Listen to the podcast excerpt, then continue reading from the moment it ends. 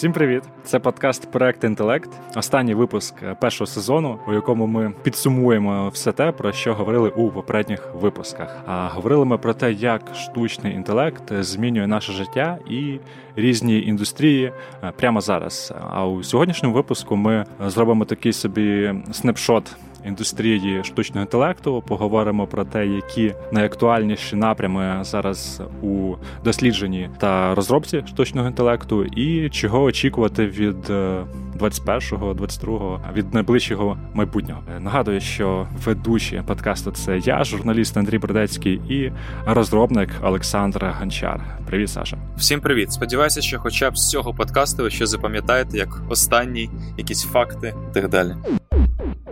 Почнемо із із власне е, того, що найбільше запам'яталося нам. Це наш перший випуск записаний у 21-му році. Ми якось не підвели підсумок 20-го року. Так, давай його підведемо, тому що було багато цікавих речей, було багато того, що дивувало навіть людей далеких від штучного інтелекту, які чули дуже дивні новини про те, що якісь програми пишуть есе, якісь програми генерують е, щось краще за людей.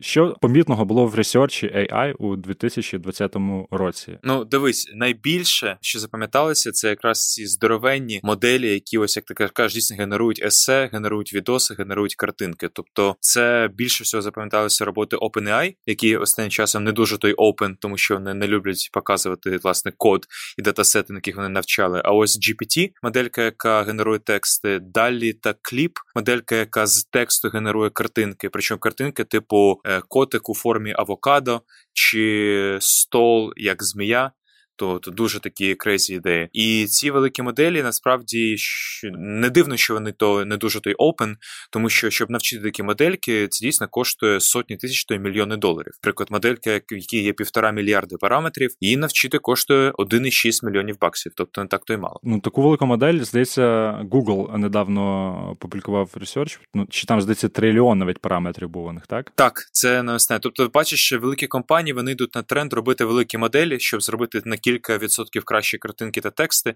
вони витрачають е, ну просто мільйони доларів на це. Поки що давай все-таки про ось ці найбільш нашумівші моделі, е, такі як GPT, наприклад, про яку я впевнений, кожен чув ну десятки новин, тому що різні експерименти з ними робили, і в Guardian е, публікували есе, написане цією нейронкою на тему того, чи змінять роботи людей. Як ти думаєш, які можуть бути практичні застосування всього цього?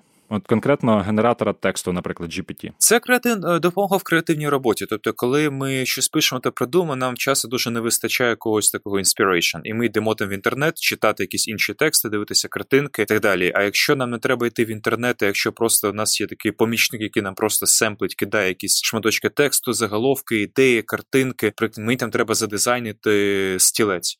І просто мені кожну секунду 100 якихось вигаданих стільців, в принципі, мені це може допомогти якусь там прикольну ідею. Або, наприклад, я не знаю, як оформити той самий, не знаю, крісло в формі авокадо. Я можу піти в інтернет, і я знайду там 50 таких, а штучний інтелект мені згенерує 50 тисяч. Я думаю, у всіх людей е, творчих професій є ця проблема білого листа, чистого листа, коли ти нібито багато чого знаєш, е, що треба зробити, знаєш, як щось е, виправити, знаєш різницю між тим, що хорошо і погано зроблено, але ти тупо не можеш почати. І от почати це найважче, коли, наприклад, ти журналіст ти пишеш текст, тобі треба от 90% е, часу виділених на написання, ти будеш просто сидіти і е, прокрастинувати, а потім за 10% е, все напишеш. І я думаю, ось вирішення цієї проблеми чистого листа, наприклад, для дизайнерів, да, тому що тобі треба зробити для замовника кілька варіантів чогось, і тобі треба наробити там багато простих макапів примітивних. Мені здається, ось ця штука е, далі, яку OpenAI е, випустив, вона прям ну дуже хорошо має це зробити. Я думаю, якщо це все діло демократизують, якщо якщо ключове слово, якщо до речі, це цікаво, як так вийшло, що OpenAI, організація, яка мала нібито робити е, дослідження і розробки AI відкритими для відкритим для всіх, закриває свої розробки, і, наприклад, GPT не публікує. Мені просто цікаво, так, а на що вони розраховували, тому що вони комунікували це так, типу, ой ми зробили таке, що може бути використане дуже неетично, тому ми закриваємо код. Так коли ви планували це робити, що ви думали? Для кого вони відкриті, так це для Microsoft, тому що в них же партнершіп, Microsoft він дає свої хмарні послуги та ресурси, а алгоритми, власне, вони думаю, можуть і використовувати. І ще один із цікавих трендів у AI Research – це те, що моделі, які є, вони можуть робити певні доволі вражаючі речі, але при цьому є слабке місце у всіх цих сучасних моделей. Це reasoning, те, що називають, так? Тобто розум... здравий смисл, е, розуміння причинно-наслідкових зв'язків, оперування якимись е, об'єктами, зв'язками між об'єктами. Але я знаю, що в цьому напрямі вже працюють. Розкажи, е, як з цим справи, що на даний момент і що роблять, щоб це виправити? Я думаю, наші слухачі знайомі з концептом такої як кореляція, тобто, якщо якась циферка більше, інша є більше, вони скорельовані. Якщо на циферка більша, а інша менше, вони там негативно скорельовані. І в принципі, все машинне навчання так і працює. Просто ці кореляції вони такі дуже складні, перемножені одна на одну, ієрархічні, але все одно суть в тому, що одна циферка більша, там один піксель більш яскравий, і ми там вважаємо, що це вже там інша картинка, інший об'єкт. Але ж насправді ми можемо ну по суті, це такі дуже примітивні знання, дуже примітивний різник. Насправді ми можемо генералізувати. Тобто, ми можемо розуміти, що в якихось ситуаціях е, це нелінійне, нелінійні зв'язки, там піксель яскравіший, і це вже там якась хвороба. А вони можуть бути нелінійні, тобто десь піксель ярче, це може означати одну. Одну штуку, десь іншу. І ми, як люди, в принципі, можемо такі речі розрізняти. Алгоритми поки що не можуть. І тому один з напрямів це дійсно дати цим моделям машин навчання е, навчати їх трошки по-іншому, або інтерпретувати їх результати трошки по-іншому, тобто піти. Е, beyond correlation, і один тренд це такі causal models, тобто моделі, які е, вміють не в кореляцію, а в cause-effect relationships. І є такі штуки, як асиметричні шаплі values і так далі, які, в принципі, допомагають нам е, зрозуміти, де власне була причина, нелінійна причина якогось ефекту. І це великий тренд, і це має допомогти дуже сильно в медицині, де ми не можемо просто полягатися на кореляції в пікселях на медичних е, знімках, фінансах, де ми теж е, маємо дивитися на якісь нелінійні зв'язки. Тобто, наприклад, е, там є нафта, і якщо та нафта дуже дуже дешева, всі там панікують і так далі. Але це не означає, що як нафта дорожче, то всі перестають панікувати. Є там дійсно якісь такі, знаєш, бакети ці нафти, де коли вважають якомусь проміжку, о, це все окей, і ринки будуть зростати. Але якщо нафта дуже дорога, це проблема. Якщо нафта дуже дешева, це теж проблема. Тобто зв'язки, як бачиш, нелінійні. І як це розуміти, як цьому навчати моделі, це це окреме питання, окремий тренд. Я читав, що є е, деяка робота е, в цьому напрямі, що е, розробляють моделі, які е, ніби як пояснюють самі себе, тобто коментують свою роботу, і навіть е, оці вимоги по explainability, вони вже прописуються у сучасних кодексах. Кодексах етичної розробки AI. Це навіть у GDPR є. Це навіть у GDPR вже прописано, тому що Якщо тобі видають кредит або відмовляють якомусь там лікуванні, ти можеш зробити запит, чому мені відмовили у кредиті чи лікуванні. І якщо це рішення було зроблено якоюсь моделькою, то має бути пояснення. Якщо пояснення немає, то це в принципі вже е, може подати в суд. Перейдемо до наступного цікавого тренду: це е, демократизація штучного інтелекту. Тобто, все більше е, інструментів із пайплайну розробки штучного інтелекту робляться доступними для широких мас. Є різні ноу-код взагалі застосунки, коли ти можеш десь е, не володіючи там невисокому рівні програмуванням, вже запускати якісь е, моделі. Е, ти можеш, не володіючи потужними обчислювальними можливостями, просто орендувати хмарні потужності у Амазона, чи Microsoft, чи в Google. Ось. І таким чином. А, ну, Багато чого в опенсорсі публікується із досліджень нових. І таким чином, нібито, можна сказати, демократизується, так? Тобто може студент е, з дешевим ноутбуком е, запускати якісь моделі, е, навчати нейронки і все красиво. Але паралельно з тим відмічають також те, що є інший тренд це така елітизація на більш е, крутих моделей, тому що дійсно, щоб зробити нову якісну модель, потрібно дуже багато даних і потрібно дуже багато обчислених обчислених потужностей і дуже короткий список компаній і університетів, які мають доступ до таких об'ємів даних і потужностей. Що думаєш ти про це? Ну дійсно, це проблема. Навіть тут є дві частини цієї проблеми. Дійсно, ти можеш у себе на ноутбуці навчити якусь модельку, яка там щось робить таке не дуже складне. Наприклад, ти можеш там розпізнавати якихось там лице, можеш розпізнавати у себе на ноутбуці. Це не проблема. Тому голос можеш розпізнавати. Але якщо тобі вже потрібно дійсно генерувати тексти, чи генерувати голос, чи обробляти велику кількість фінансових даних, то тобі дійсно потрібні дуже сильні ресурси, бо тобі це просто дорого купляти самому, або це маєш робити на клауді і все одно платити багато грошей. І друга проблема це є багато робіт.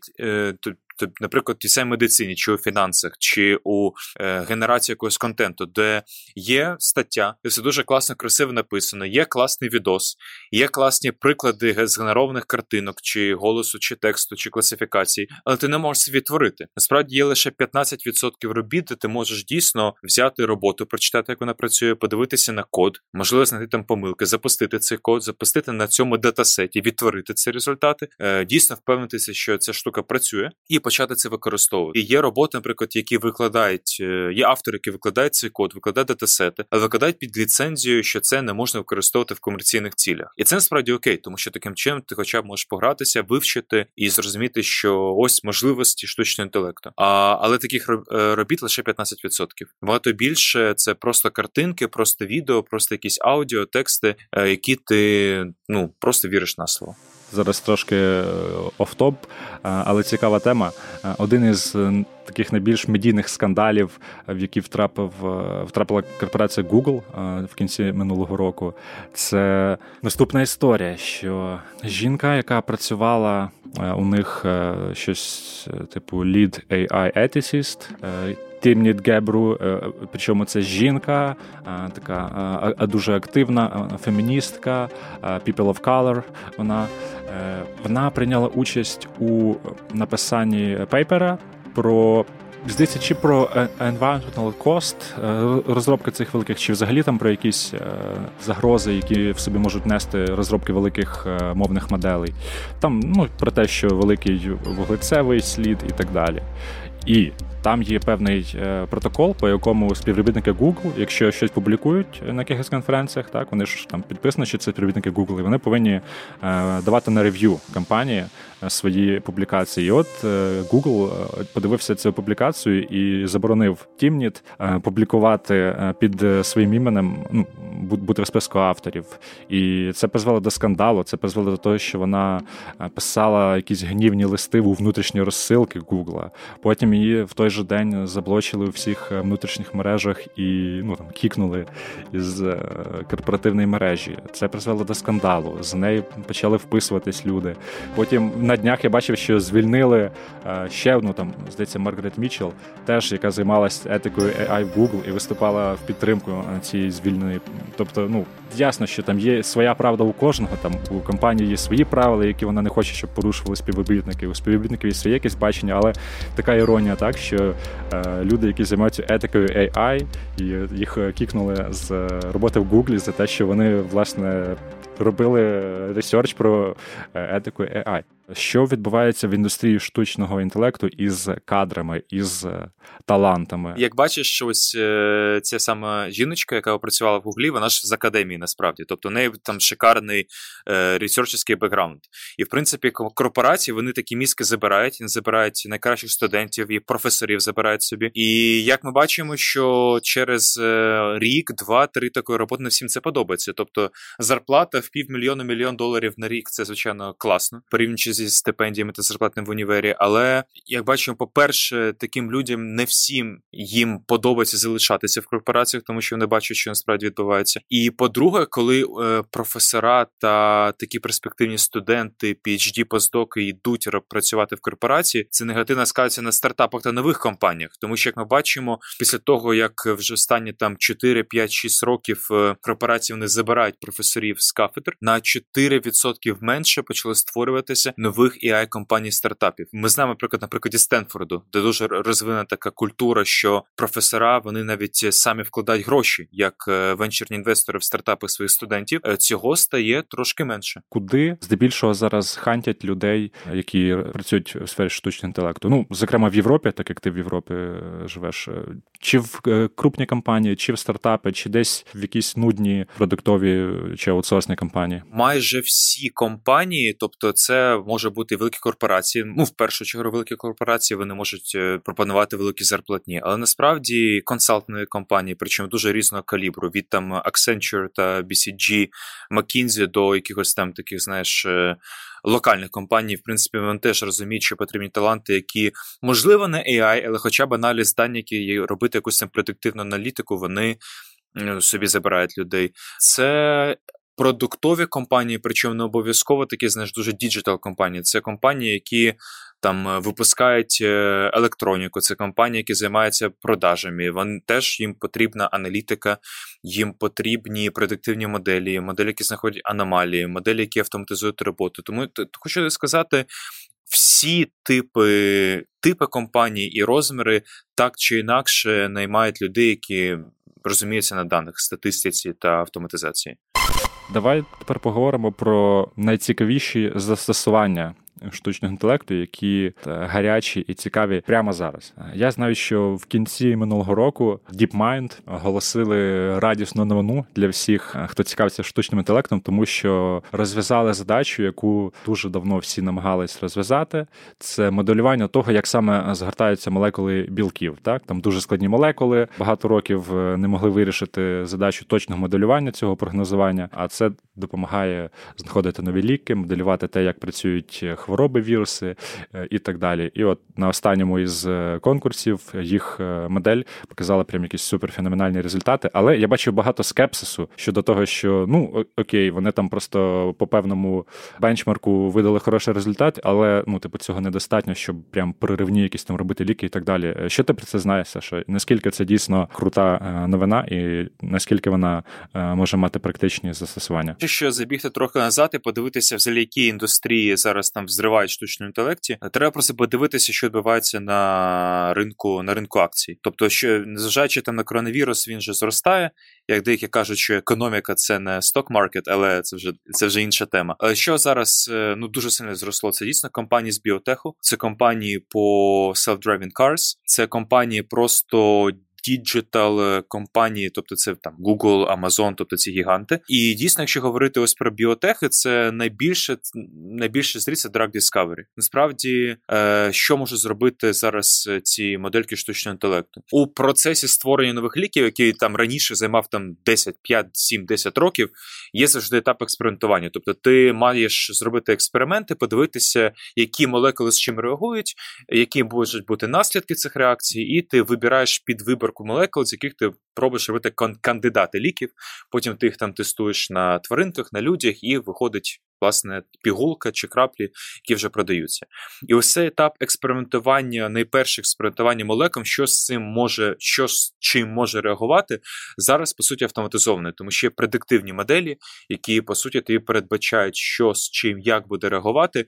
І ось цей перший етап може тривати не місяці, не роки, а дні чи години. Це дуже великий буст, і ми бачимо це на прикладі компаній, і що їх там е, ціни взлітають там десятки разів. А що із е, сферою е, self-driving cars? Тому що так чи інакше в новинах ну років 5-6 вже фігурує постійно, але щось поки що не бачимо ми цих self-driving cars на вулицях. Але наскільки знаю, у 2020 році теж були доволі знакові новини із цієї індустрії. Зокрема, деякі компанії вже проводять, е, можна сказати, фінальний етап тестування. Так, це тести на вулицях міст. Там хай на деяких окремих е, виділених вулицях, чи чи десь здається, і паралельно із звичайними, і без е, пілота, який підстраховує. Наскільки довго чекати нам іще? Та вони по суті вже є. Просто тут ти думаю, ти сам бачив там приклади з Теслою, коли там були якісь ексиденси і так далі. Тобто, це така штука, яка трошки небезпечна, тому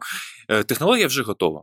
Тобто, в принципі, ці машини вже їздять, і вони їздять і в Штатах, і в Росії, і в Китаї. В Китаї це компанія NIO. Теж, якщо подивитися на сток-маркет, там теж акції там просто вибухнули у десятки разів. Е, вони вже там запустили масштабні тести. Просто питання в тому, що е, це небезпечна технологія. Якщо просто це пустити на вулиці, дійсно, якщо когось там буде якийсь акцидент, то хто буде відповідальний? Технологія готова. Компанія як Tesla випускає навіть свої чіпи, тобто готова вона і на рівні алгоритмів, і на рівні хардверу, і на рівні сенсорів. Тобто, наприклад, та сама Tesla, вони замінюють е, лідари, які роблять там 3D-скан, е, що відбувається навколо машини. Вони це замінюють просто камерами. Е, тут це більше питання регуляції, і як ми бачимо, Китай трошки більше попереду, воно, вони більше готові експериментувати. В Штатах Європі трошки більше бояться, тому ще все ще експериментують, потрошки запускають. Що буде в Росії, де таке трошки більше безпреділу, думаю, теж будуть як в Китаї, більш сміливо будуть запускати, і в принципі все одно там на всякі ексиденс. Тому е, готово. Думаю, рік-два, і це буде по суті технологія так само, як і Google пошук. Ще е, цікавий е, напрям е, в штучному інтелекті, який ми виділили окремо, це е, language processing. Що відмічаєш ти зараз як найцікавіші, найгарячіші тренди? Ну, ми поговорили трошки раніше про генерацію контенту, і вона, в принципі, ще недоступна там е, простим смертним, можу сказати, не дуже розпосюджена. Але те, що дійсно вже працює, це аналіз контенту. До прикладу, Google, по суті, перевів всю свою систему аналізу контенту. Що раніше це були ключові слова, і в Україні ми знаємо дуже багато людей, seo спеціалісти які там підлаштовують як ключові слова, щоб бути першими в пошуку. І справді це такий хакінг. Це не сприяє гарному контенту, це сприяє лише там правильно вставленим словам в текст. Тепер парадигма, по суті, дуже сильно помінялася, тому що якщо раніше це були дійсно ключові слова, як ти кажеш, просто топіки. Головне, щоб були там правильні речення та слова. То зараз модельки, які вміють генерувати контент, вони ж справді вміють дуже добре розуміти контент. Вони розуміють, які тексти схожі на інші, які ні, з точки зору власне ось якогось контенту і так далі. І ось е, зараз, як працює Google пошук, е, вони ранжирують ось видачу вже на основі по суті контенту. І наскільки відповідає твоєму пошуковому запиту. Ось не по словам, а по суті по смислу. І це дуже сильно сильно змінює гру, і це буде виводити контент-маркетинг насправді на наступний на наступний рівень. Тобто треба буде писати більш якісні статті, дійсно робити тексти більш різними, більш насиченими по суті змістом, ніж просто ключовими словами. Тому я думаю, що це навіть добре. Ми поговорили про різні такі тренди там у ресерчі і так далі, і вони можуть бути складні або там недоступними до простої людини. Наприклад, self-driving cars, треба або йти працювати в Теслу, або що там на свій там на свою Toyota буде щось там ставити. Які є ось е, opportunities, по суті, у спеціалістів е, з різних індустрій, які займаються різними справами, як вони вже можуть. Е, Е, ось отримувати цей бенефіт від штучного інтелекту вже сьогодні, або як користувачі продуктів, або як люди, які можуть саме вивчити програмування, створити собі, або люди, які можуть найняти собі дата-сайентістів і щось е, е, створити свої компанії, що вже буде щось передбачувати або знаходити аномалії, щось автоматизувати. Що ось можна зробити вже сьогодні, вже зараз? Ну я думаю, що кожен із нас е, використовує штучний інтелект по 10 разів на день. Наприклад, ми зараз з тобою зізвонимось по відеодзвінку в Телеграмі. Я впевнений, що там алгоритми, які оптимізують е, потік відео і звука, вони там теж якимось чином основані на штучному інтелекті. Коли ти робиш фотографію, в мене там автоматично підбираються параметри для фотографії е, штучним інтелектом і так далі. Тобто він вже проник настільки там під під капот багатьох різних речей, які ми використовуємо щодня, що ми просто цього не помічаємо. Якщо ж говорити про якісь такі застосування, коли ми знаємо, що це штучний інтелект, так їх безліч, їх буквально тисячі, і це не перебільшення.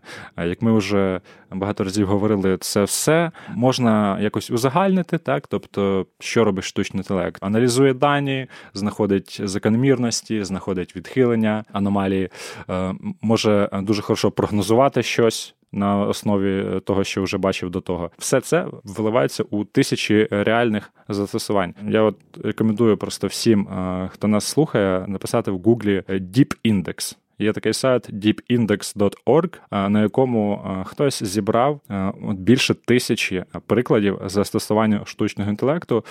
Деякі з них із лінками на демо, ну де ви можете самі їх поклікати і подивитись. І от просто цей сайт вражає, тому що ти дивишся, наскільки багато речей можна робити зі штучним інтелектом уже зараз, так Вони там посортовані по категоріям. Наприклад, в будь-які ігри може грати штучний інтелект. Ну, ви з ним можете зіграти там в шахи, наприклад, і так далі. Дуже багато креативних застосувань.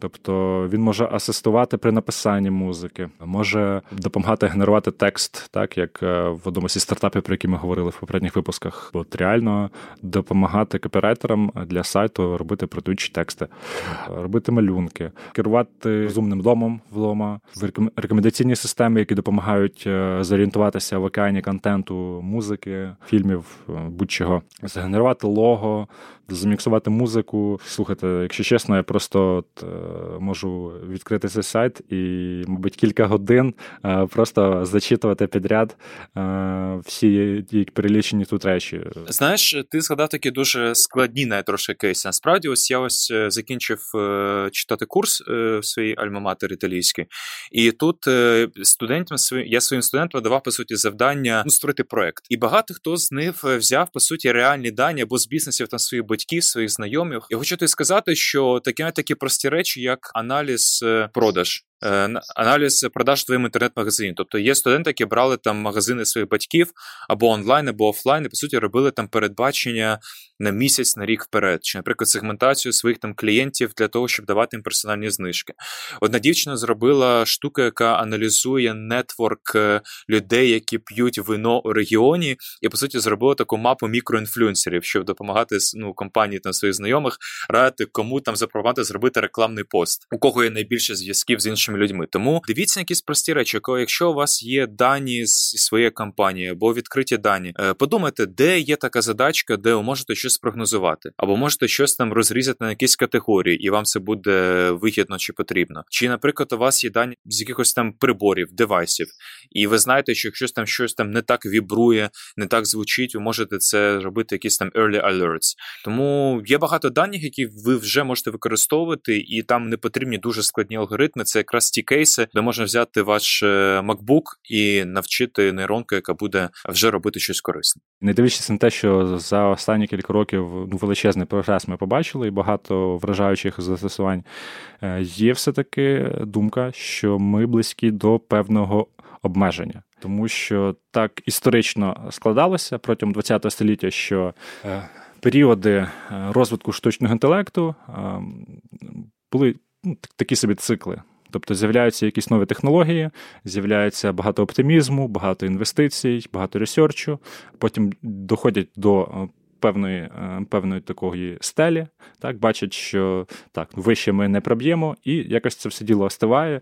Е, було кілька таких етапів, які назвали зима штучного інтелекту. Так там е, були модні одні технології, там експертні системи свого часу. І от зараз останній новий підйом пов'язаний із машинним навчанням зокрема і з глибоким навчанням. Була навіть така цікава е, публікація, цікаве дослідження на MIT Technology Review, Здається, це ще кілька років тому вони е, провели. Вони проаналізували е, кілька десятків тисяч, а саме 16 тисяч пейперів із сайта архів, точніше їх абстракти на тему штучного інтелекту, і побачили, що найгарячіша тема ну, на той час, на початок 19 року, це був reinforcement learning, так, навчання із підкріпленням.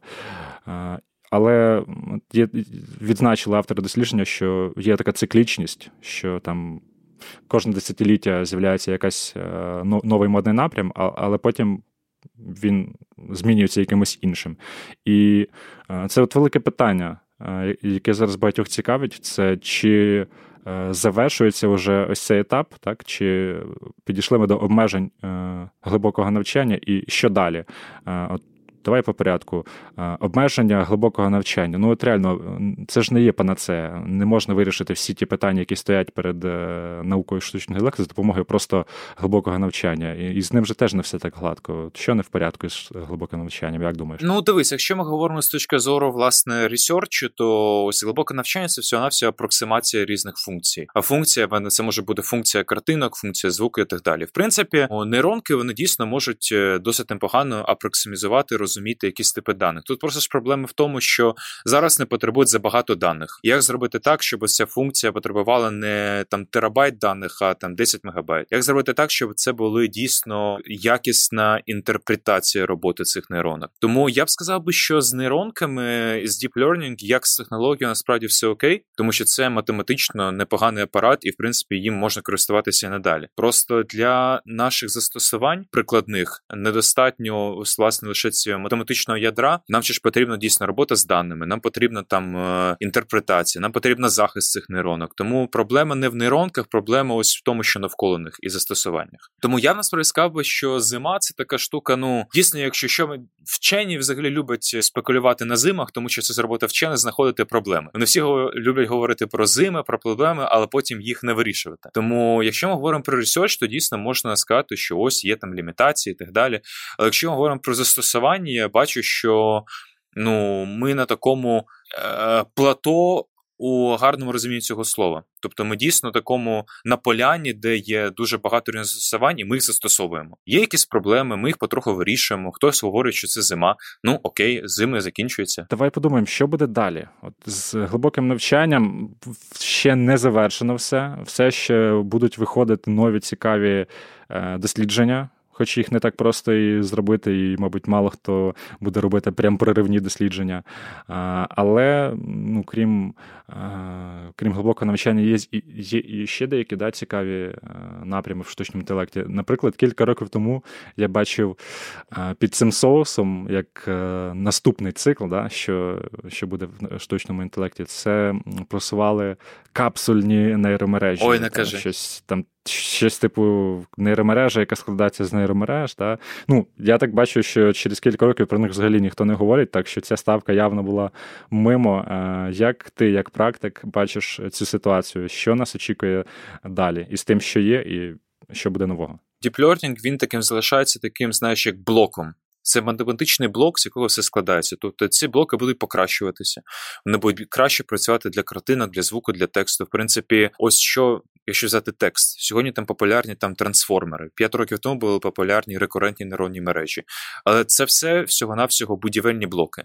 Я думаю, ця парадигма будівельних блоків, таких математичних шматочків формул, з яких це все це буде складатися, вона буде залишатися актуальною. Про це питання, як ці блоки використовувати. Тому, якщо ми говоримо і про learning, то я думаю, що ці блоки будуть залишатися, не будуть покращуватися. Але ж цікаво в тому, що як ці блоки використовуються, чи вони використовуються, ось, наприклад, для навчання без вчителя де нам не потрібні розміщені дані, ми просто можемо на якихось там здоровенних корпусах з інтернету навчати генерацію текстів чи картинок. Чи, наприклад, ці блоки використовувати, щоб е, якось співпрацювати з навколишнім середовищем, тобто навчання з підкріпленням. Наприклад, ми просто е, будуємо там якусь там пірамідку з блоків і кажемо: ось тобі гра, спробуй якось е, співпрацювати з цією грою. Ці блоки вони просто тикають, тикають, тикають цю гру, а потім виграють в неї, навіть не розуміючи правил. Тому я думаю, це все буде продовжуватися. Навколо цих блоків будуть будуватися різні теорії, будуть різні математичні обгорки, прикладні обгорки, але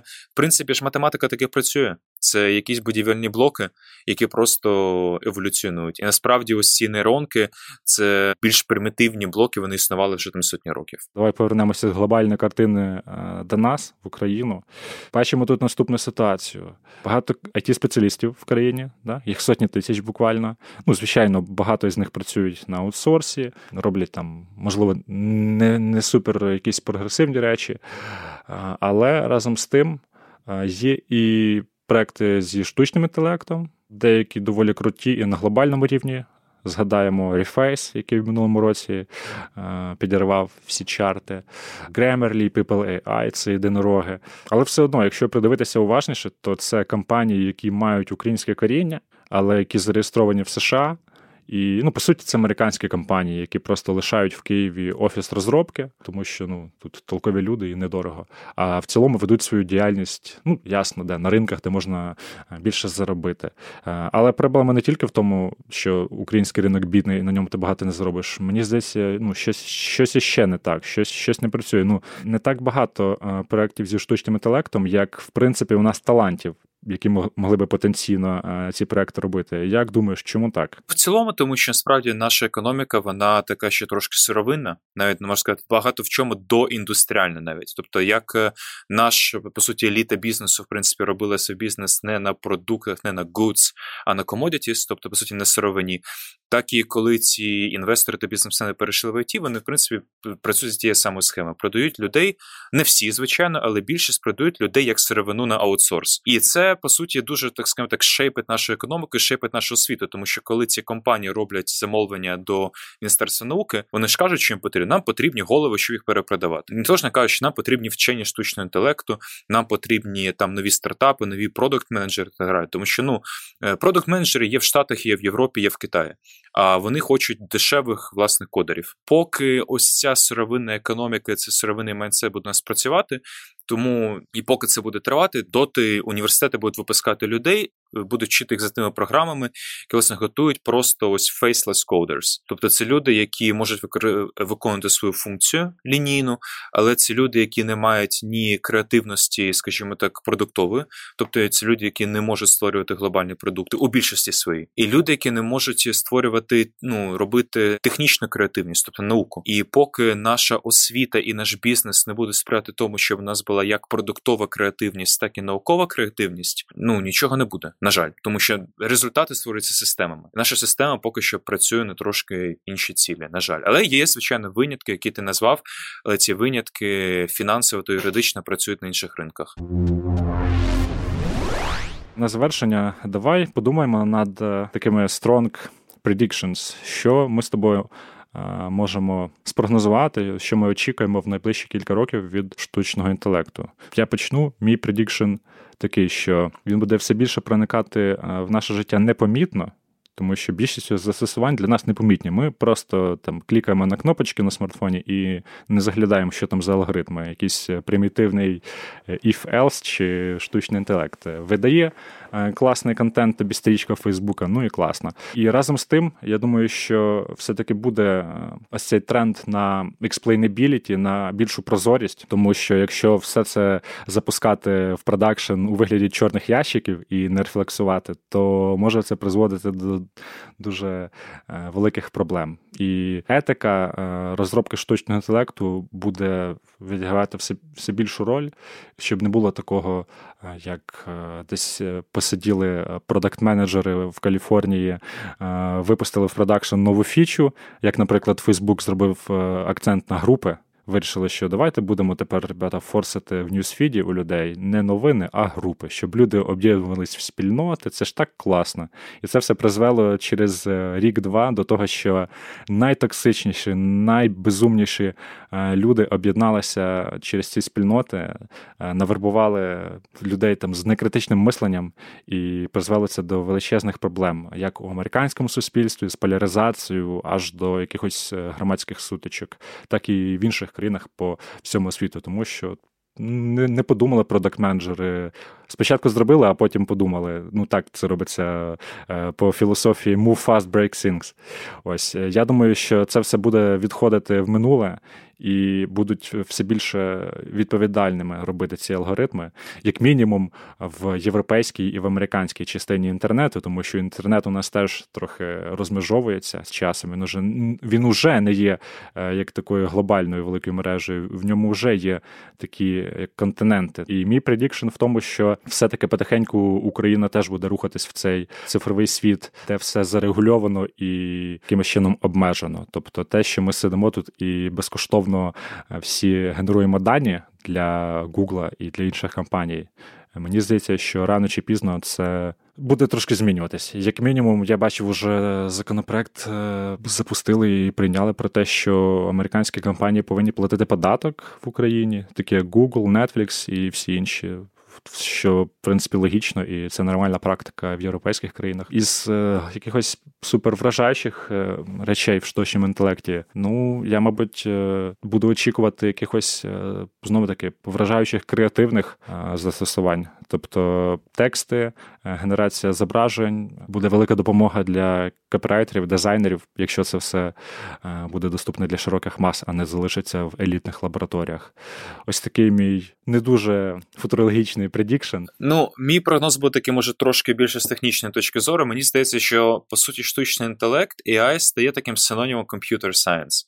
Насправді, тобто, те, що раніше було інформатикою, прикладною е, математикою, алгоритмікою, по суті, зараз замінюються алгоритми, які навчаються з даних. Тобто, я бачу, наприклад, математичне моделювання там фізичних процесів, аеропроцесів, хімічних процесів. В принципі, вже людям не потрібно придумувати формули. В принципі, все з даних експериментів вивчає нейронка. Те саме в інформатиці, алгоритми там пошуку, компресії даних і так далі. Теж не потрібно вже вченим придумувати, як там працюють біти-байти, е, ж дані, нейронка навчається. І тому, в принципі, я бачу такий, ну, мені здається, що такий тренд буде, що все, що стосується інформатикою Е, інформатики, інформації та даних вже буде синонімом штучного інтелекту. По суті, ось computer science стане штучним інтелектом, і мені навіть більше цікаво, що буде після цього. Тобто, е, насправді ж інші науки, як фізика, біологія, хімія, настільки сильно на них вплине ця штука. Чи не з'їсть ось computer science штучний інтелект, чи не з'їсть він біологію, фізику, математику і так далі. Е, Ось щодо цього не можу дати прогноз, але я буду слідкувати. Мені це дуже дуже цікаво. Мені взагалі цікаво, як е, співпрацюють цифрові технології з, з біологією. Так, те, що Маск там розповів про мавпу, який вживили чіп, і вона грає в відеоігри, це дуже цікаво. Дуже цікаво. Поки що це тільки розмова маска. Було б круто на це все подивитись. Або і затестувати. Ти би погодився собі чіп е, вживити від нейролінка? Ну, я б дуже сильно вивчив, як це працює спочатку. І якщо я можу дійсно там якось швидко вийняти, якщо не знаю, мене там за вухом якось там не знаю, USB-порт, я можу швидко це включити-виключити, то можливо так.